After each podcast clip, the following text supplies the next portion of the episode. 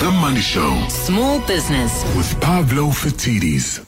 Big focus on small business today. Pavlo is the founder at Aurik Business Accelerator. And I suppose you either know now whether you'd built a business that could, uh, was resilient and could survive massive disruption, or you know you failed to do it. For the rest of us, Pavlo, how do we build a business that is able to survive? And I'm not just talking about the KZN riots, because those were very specific in a moment of time in South Africa because it's not just a South Africa problem, it's a global problem in the face of an extraordinary number of massively disruptive events. Completely. You, you, if you look at what happened in Western Germany in the last two weeks, uh, the most severe floods they've ever experienced, over 100 people have been killed. It's destroyed towns and all the businesses in them. Fires are raging right across Oregon. They're raging across Siberia. And, you know, we're not the only place experiencing riots, Bruce. There are riots in Lebanon, in Belfast, in France, uh, in Brazil. So, you know, these are all real, real threats. And we haven't even spoken about the cyber threats that have become very, very well known of late. And I think that, you know, prior to COVID, we always argued that there were three levers of change that we're going to change businesses and change lives dramatically. The first being climate change and the legislation that's going to follow through on that.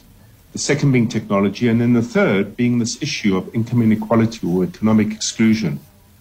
Um, and we've seen that with the ramifications right across the world. I think anyone building a business today needs to think about how do you build a business that can withstand all those threats because throwing your life's purpose and your investment and making the sacrifices that are needed to get a business off the ground, only to have it taken away from you very quickly and very suddenly and very unexpectedly, um, is not something we should say, but one day it was there, next day it was gone. Forewarned is forearmed. And I think we need to think differently about our businesses to get this right, Bruce.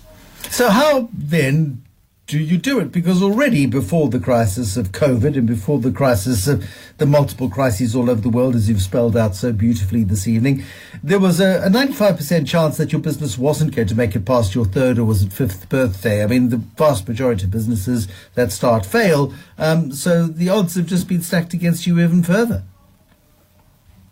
Now, I think, you know, probably more now than ever is you have to understand your business differently. It's not something you just simply do. Um, I have found that to the extent that you are able to invest deeply and profoundly in the in the existence of your business, where you create it almost to a point where you understand it to be your life's purpose. Beyond economy, it gives you meaning. Beyond meaning, it gives you value. To the extent that you can build it to a place and a space where you're prepared to fight and fight with a tremendous amount of vigor to maintain it, you need to get yourself into that mindset. So beyond necessity, it needs to have more meaning.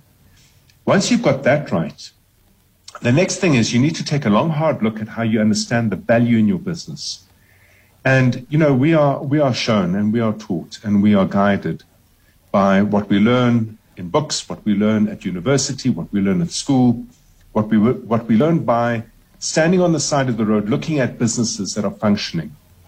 And mostly, um, I, I, spend, I spend an inordinate amount of time reviewing businesses uh, by visiting their websites, uh, especially of late. And it still amazes me how businesses define themselves. They define their value typically around a product that they have or a service they offer. Uh, they will show you beautiful offices. They will show you the factory floor or the seating in the restaurant or a team at work in an office. And I suppose it's necessary because we need to be able to have tangible expressions to demonstrate what business we're in. But in many ways, I think it works against you. And a technique that I use consistently to understand value in a business, something we spoke about oddly enough, Bruce, this time last year when we were facing the threat of the COVID lockdowns, is a very simple technique called the onion method. And when you cut an onion in half, there are effectively three layers in it. You've got the inner layer, you've got the middle layer, you've got the outer layer. The inner layer needs to represent everything that without which that onion has no flavor or value or taste, without which your business cannot exist. The middle layer is everything that's useful to have to make your business function and work, but you can get elsewhere. And the outer layer is stuff that you can get as and when you need. So let's make it practical. If you're a restaurant, for example, the inner layer is made up first and foremost of your customers. It's your recipes. Without your recipes, you've got nothing to offer on your menus. Without your recipes, you don't know how to organize your supply chain.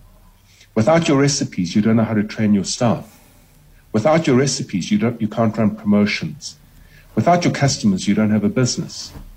Those elements are absolutely core and essential to the existence of your business.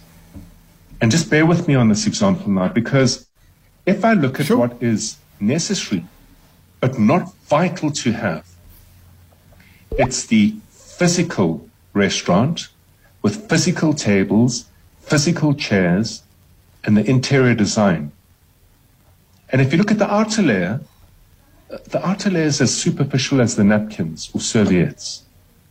Now, a lot of people will argue saying, but without the physical restaurant, where is the value? So let's challenge that for a minute because what happens extensively across the food services industry, the restaurant industry, is there you are, you have a good location, you build up a popular venue, people come visit you for so long as your customers are made happy, for so long as the recipes are good, for so long as the menu offers value, for so long as your supplies are reliable, for so long as your chefs know how to prepare the meals, all in many ways intangible actions. But for so long as you have that in play, you then can bring people into your physical space. And what often happens with these restaurants is people build up a reputation, a brand, three years, five years, seven years, 15 years down the line. And when the landlord then refuses to renew the lease, the value vanishes in as fast as that lease is terminated. So if you look at it from that point of view, it's no different to from one day to the next having a business and then having the physical business removed through riots or floods yeah. or fires or whatever the mm. case may be.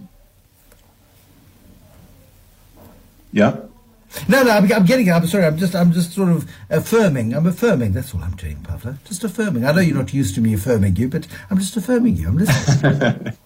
so, so let's let's expand on this further. So the landlord removes my lease. A fire burns down my restaurant. The very next day, I have the power to start again. And the reason I have the power to start again, Bruce, is because if, as the restaurateur, I devised a mean, a way, a technique to get the information of every patron that ever visited me, where I have a name, I have telephone numbers, I have emails, I have contact details. I have built it into a process that automatically sends out birthday notifications on days of their birthday. And I have created a warm relationship with my customers and clients the restaurant is gone. The landlord refuses to renew the lease. I find a new location. Furniture is easy to buy. Interior is easy to buy. But you can buy all of that if you don't have the data around your customers, if you don't have the data around your menus, if you don't have the relationships with your suppliers, you can't start again. And the argument I'm putting forward is it's so important for us to look at our businesses some are easier to make digital and tangi- intangible than others. But if you can identify the value in your business crisply and clearly and ensure that you can contain it in data that sits in a cloud, like a customer relationship marketing database, which most businesses don't have, that is the most essential tool in any business to keep it going. If your business is removed, you've got access to your customers and you can start again. The last piece to this puzzle is that once you have that right, look then at protecting the value appropriately. And that means the insurance sector should surely boom because the physical aspects of your business can be protected through insurance. The digital aspects or intangible aspects of your business can be protected equally through, insurance uh, in relation to cybercrime. If you can look at a restaurant like that, if you can look at a courier business like that, if you can look at any business you're operating, you might not get to a place or space where you can take all the important inner core value and make it intangible, but you will certainly be streets ahead of all the others that have still got a very old fashioned view that a business is physical before it's intangible or digital and don't make the effort to take the physical and turn it into that digital. Pavlo Phitidis, as always, thank you. Founder at Aurik Business Accelerator. Um, how you build a business to withstand and survive and even thrive. Not only, you know, the riots in South Africa, but wildfires in Oregon and Siberia, floods in Germany and China, load shedding in South Africa. All of these obstacles that are in your way each and every single day.